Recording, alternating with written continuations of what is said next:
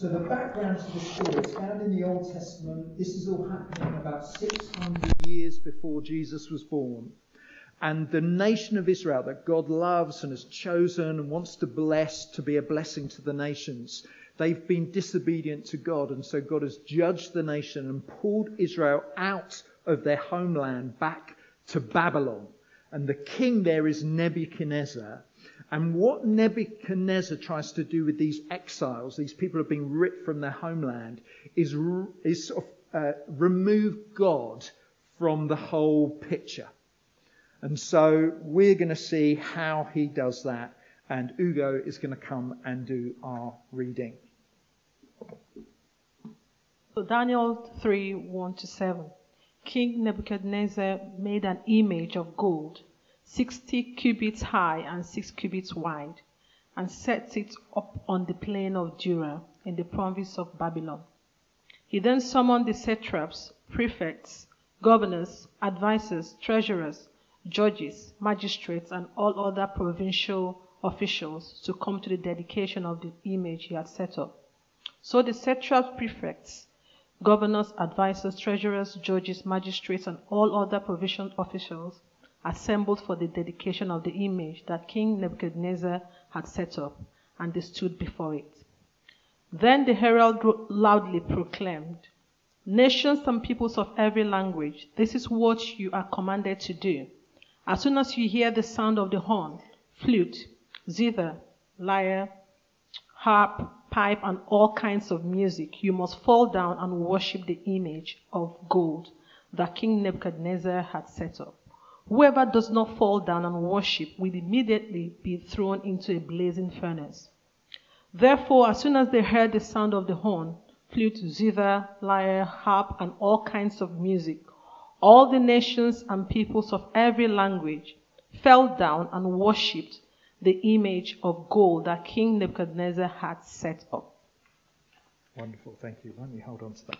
So a statue is built. It is 90 feet high and about 9 feet wide. And it's shimmering gold. We don't know if it was solid gold, but it was shimmering gold. And it's a blatant act of removing God from the culture and replacing it with a man-made thing. That is secularism. Secularism is ejecting God from normal everyday life. It's like casting God out. Just as Jesus cast out demons, secularism casts out God from our lives. It's replacing God with mankind and our achievements. And today we live in a secular society. So what is it exactly and what should we be wary of? Well, pastor and author Jon Tyson gives us three movements secularism makes for Christianity. Number one, it moves us from the center to the fringe. So in the olden days, cities used to be built with the church at the center, very symbolic of the church's influence in culture. But uh, some of you may know just recently, as uh, His Majesty Charles III was proclaimed our king, MPs from all across parties had to pledge their allegiance before God.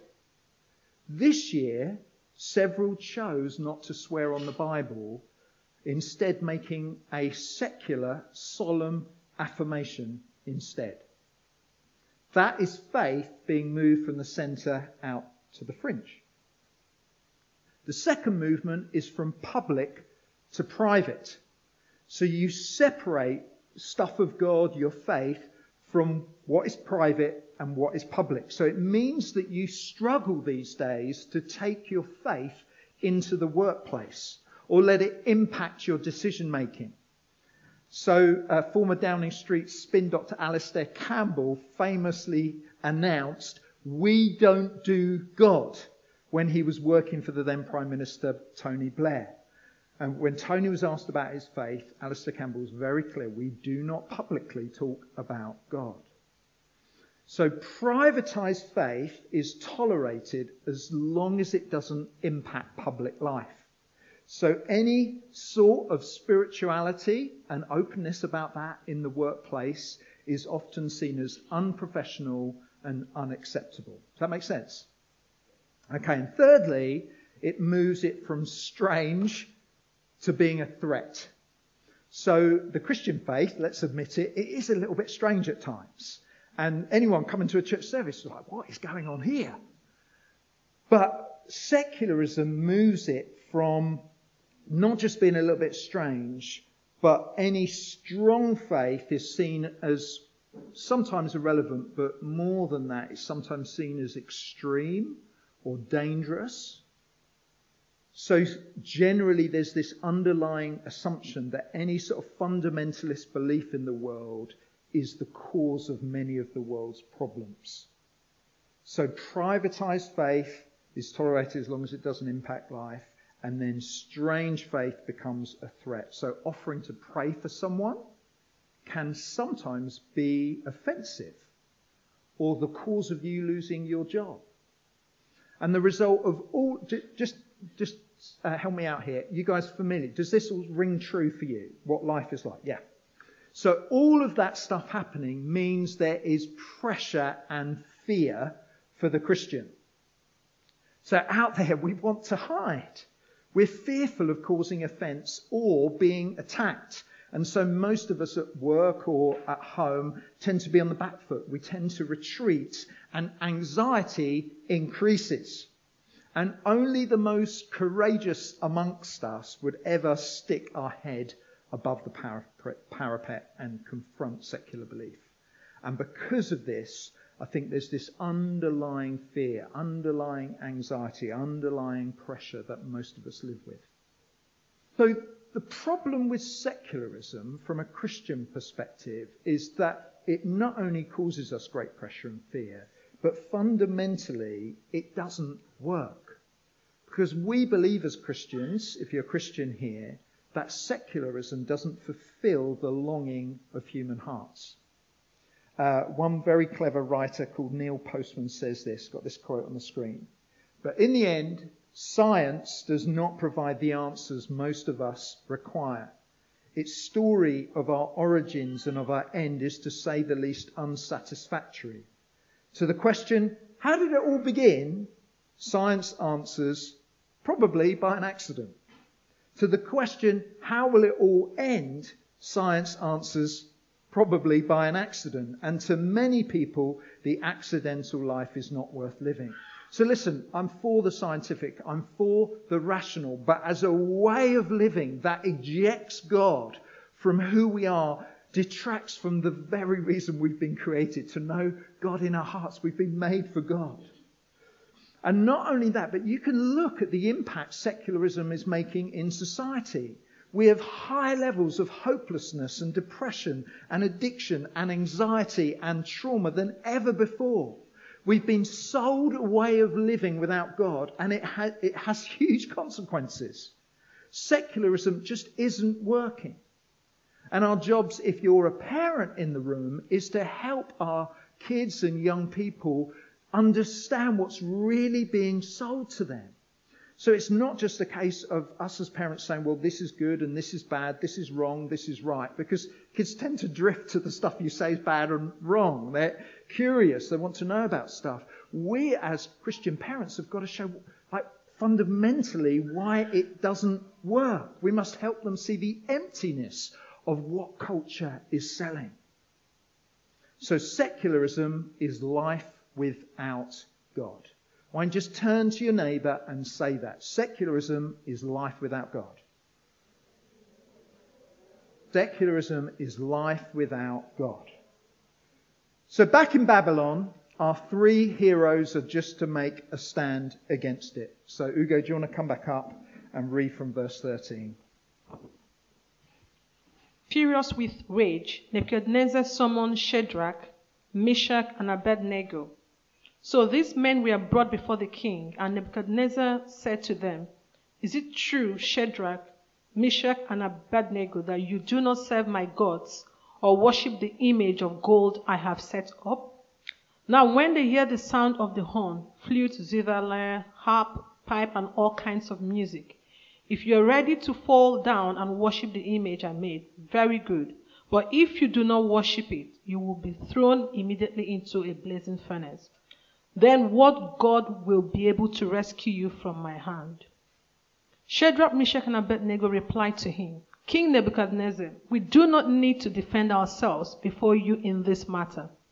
If we are thrown into the blazing furnace, the God we serve is able to deliver us from it, and he will deliver us from your majesty's hand. But even if he does not, we want you to know, your majesty, that we will not serve your gods or worship the image of gold you have set up. Wonderful, thank you. The Nebuchadnezzar threatens them with death if they don't give up on God. And he actually mocks the God of Israel. He says, What God will be able to rescue you from my hand in verse 15? He sees them as helpless and without a choice, but they stubbornly refuse to compromise. So our question this morning is how? Well, these three seem to put their confidence not in personal deliverance, but in the deliverance of a nation. They say, verse 16, we do not need to defend ourselves before you in this matter. If we're thrown into the blazing furnace, the God we serve is able to deliver us from it, and he will deliver us from your majesty's hand. But even if he does not, we want you to know, your majesty, that we will not serve your gods. So they put their trust in God and his purposes for the nation of Israel. They're not expecting personal safety, rather, they're trusting that God, in the big picture, in his sovereign rule, will rescue the nation from exile. They just know they're this really small bit of God's big plan. And so for these three, you can only wonder sort of the hundreds of small decisions they have made during their lives that have enabled them to choose wisely in the moments. They may get burned up by the fire, but staying true to God is what's important. Acting with integrity um, at whatever cost, trusting God's sovereign purposes is more important to them. It's better to be with God and be dead than to live without Him. That's how radical their decision is. And so we can really relate to that. Living for Jesus in our culture is costly. Because the lie that secularism offers is to do with improving your well-being, improving your standard of living, improving your life without Jesus as king. So, if you like, secularism is selling you a kingdom without an actual king. Secularism promises fulfillment and advance and growth and peace and reconciliation and comfort, which are all things that we see in God's kingdom, but without anyone actually having to worship Jesus. No one wants to bow down to anyone except themselves. But the problem is that our Western culture doesn't seem to grasp that a kingdom without a king isn't a great kingdom remotely capable of the love and innovation and unity and prosperity that we crave. We cannot have the benefits without the benefactor who is Jesus.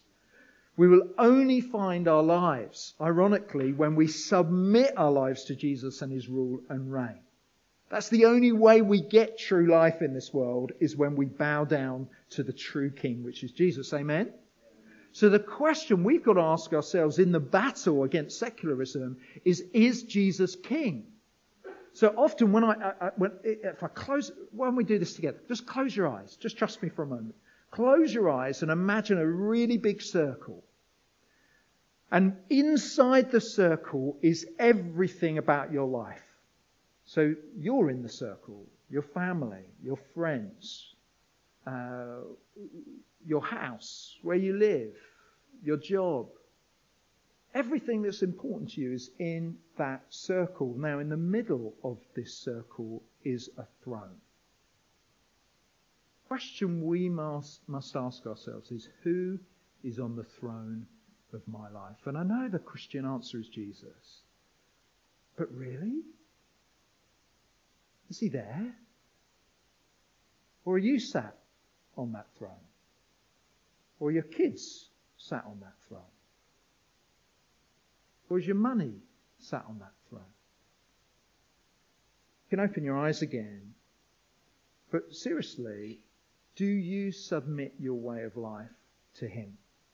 Jesus boldly says in John 10, the thief comes only to steal and kill and destroy. I have come that they may have life and have it to the full.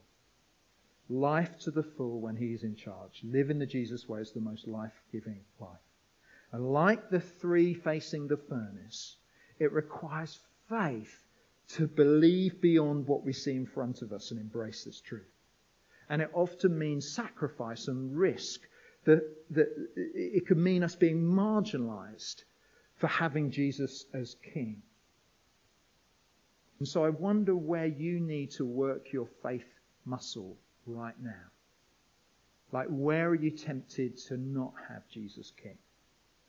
Which bits of your life does it feel like other things seem to rule and reign rather than what perhaps you pray as a last resort, resort, or perhaps there's areas of your life where you just, just God just feels really absent. Do you make decisions, big decisions, without ever asking Jesus or your friends? You know, I spoke to a younger couple uh, about a month or so ago uh, they both work here in Leeds. Uh, they've just got married and they're thinking of their future. And when we did their um, marriage preparation, we said, what, what do the next couple of years look like? And they said, like very honestly, they said, well, we're here in Leeds now, but we'd like to do the London life. So we want to move down to London, have a couple of years before kids, just enjoying London, and then perhaps we'll move somewhere else to buy a house. And we said to them, you know, that's, that, you know, that's fair enough, and we understand that that's the pull of London. But what does Jesus want for your life? Like the community of friends that you have in the church, what, what do they want, you know, in terms of how are you going to do friendship with them? And what, what, about your role here in the church family? Is that something you just sort of dismiss in order to pursue this better life? And listen, the reality is, um, we get the privilege of sending people outside, you know, from Leeds to other places, and that's what we want to do, if it's what Jesus wants for them. But to even have a track for life without even asking Jesus what he wants for me is craziness because you will find, and Jesus as King is the only way we find true life. So your big decisions, are they things you do on your own or is Jesus involved? So we need to stand our ground. Let's see what happens to our three as they do that. Ugo, do you want to come up again? 19. Then Nebuchadnezzar was furious with Shadrach, Meshach, and Abednego, and his attitude towards them changed. He ordered the furnace heated seven times hotter than usual and commanded some of the strongest soldiers in his army to tie up Shadrach, Meshach, and Abednego and throw them into the blazing furnace.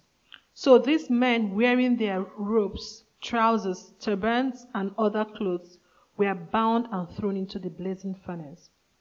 The king's command was so urgent and the furnace so hot that the flames of the fire killed the soldiers who took up Shadrach, Meshach, and Abednego. And these three men, firmly tied, fell into the blazing furnace. Then King Nebuchadnezzar leaped to his feet in amazement and asked his advisers, Weren't there three men that were tied up and thrown into the fire? They replied, Certainly, Your Majesty. He said, Look, I see four men walking around in the fire, unbound and unharmed, and the fourth looks like a son of the gods. Nebuchadnezzar then approached the opening of the blazing furnace and shouted, Shadrach, Meshach, and Abednego, servants of the Most High God, come out. Come here. So Shadrach, Meshach, and Abednego came out of the fire, and the satraps, prefects, governors, and royal advisers crowded around them. They saw that the fire had not harmed their bodies, nor was the hair of their heads singed. Their robes were not scorched, and there was no smell of fire on them. Then Nebuchadnezzar said, Praise be to the God of Shadrach, Meshach, and Abednego, who has sent his angel and rescued his servants. They trusted in him and defied the king's command and were willing to give up their lives rather than serve or worship any god except their own God. Therefore, I decree that the people of any nation or language who say anything against the God of Shadrach, Meshach, and Abednego be cut into pieces and their houses be turned into piles of rubble. For no other God can save in this way. Wonderful. To give Ugo a round of applause. Great reading there. So, in the middle of the fire is a fourth person, and most Bible commentators would say that this is a theophany. So, this is where Jesus of the New Testament makes an appearance in the Old Testament. Jesus is with them. Jesus is in the fire. Jesus is at the center. Jesus is protecting and comforting and responding to their faith. The only things that burns is the ropes that bind them. And the prophet Isaiah describes what hap- what's happening. Isaiah 43 Do not fear, for I have redeemed you. I have summoned you by name. You are mine. When you pass through the waters, I will be with you. When you pass through the rivers, will, they will not sweep over you. And when you walk through the fire, you will not be burned. The flames will not set you ablaze. Listen, what we've said is secularism is replacing God at the center of all things with man. Secular humanism is a faith based system. It's a religion that believes that the material world is all that exists and you can have a kingdom without the king. They do not believe in a supernatural God. And so the answer to living in a culture that is secularist is a living community that acts and believes and practices the presence of God at its center. God's ultimate answer to secularism is to send Jesus into the fire. You see, if mankind gets rid of God, the Christian story is that God comes to us through sending Jesus, his son, to give his life in love for mankind, to defeat mankind's greatest enemies, sin, death, and the grave, and then to rise victoriously, proving that God both can and will save us physically and spiritually. So we believe Jesus is the most compelling person to have ever lived. And I'm saying to you, beware, secularism is not our friend. The key to living in secular society as a Christian is to expect Jesus to show up. But what practices can keep Jesus at the center of your furnace? Well, let me give you one as we close things out. I want to encourage you to practice the presence of God. That phrase, practicing the presence of God, comes from uh, a little book written by Brother Lawrence many years ago. And for me, that that whole, that term, practicing the presence of God, is putting into practice wherever possible a conscious effort to be thankful and aware of God's presence, whatever I am doing. It involves meditating on God's word. It involves remembering to give thanks and praise. It even includes our lament and our grief and those tough moments where we don't understand what God's doing. It's turning secular moments into holy moments just by turning our mind to Jesus. And it smashes the divide that the world wants to give us between secularism and spiritual. It's letting the spiritual capture our secular moments. So for me, um, I read that little book about 25 years ago. And it's a habit that I've been trying to perfect. So my prayer life has always been at set times. So usually first thing in the morning, I get up, spend time with the Lord, read the Bible, pray a bit. And so practicing the presence of God is extending that time with God throughout. You know, theologically, we believe that God is present everywhere. Like we can never escape God's presence. And we can um, we can always trust that He's around. The psalmist in Psalm 139 says, Where can I go from your spirit? Where can I flee from your presence? And the answer is nowhere. Nowhere. If you go up to the heavens or you stay in your bed, if you go to faraway lands, even in your mother's womb, God is there. God is looking for his people to look to him. Journalist, social activist um, uh, Dorothy Day puts it like this Christ is always with us, always asking for room in our hearts. But I want to encourage you this week to practice the presence of God.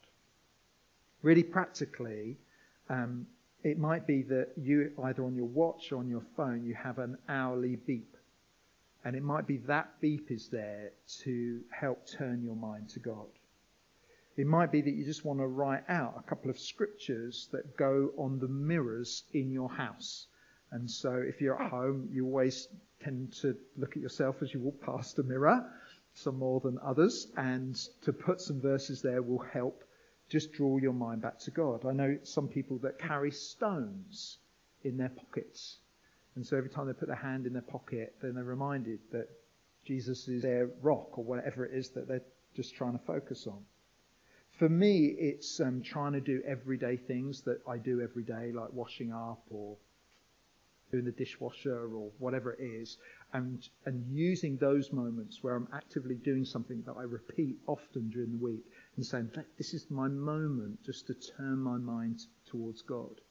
Another thing I try and do is whenever I go outside, so when I open my front door and step out, I try and cultivate a thankful heart. So whatever I see as I step out the door, whether it's the sky or the weather or whether it's the trees and the grass or whether it's the car or whatever I see, I just try and turn that into praise, into thanksgiving. And always try and start my day as I'm venturing out into the world. I start with thanksgiving because it just sets my mind on things above.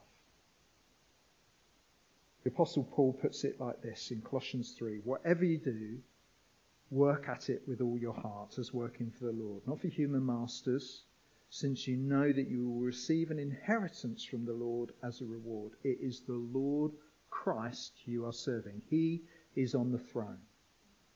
Secularism's lie is that true life is found in the world, in material things, not in God. It whispers to us constantly, and it's so easy to give in. It's so easy to believe the lie and just fall asleep, spiritually speaking. And you give up on your time with God, you fail to read your Bible, and you just don't practice the presence of God. But listen, I'm calling you this week to resist. Actively resist the pull of Satan. Choose life instead of death. Christ is with you in the furnace.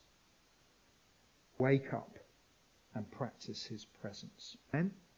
Amen.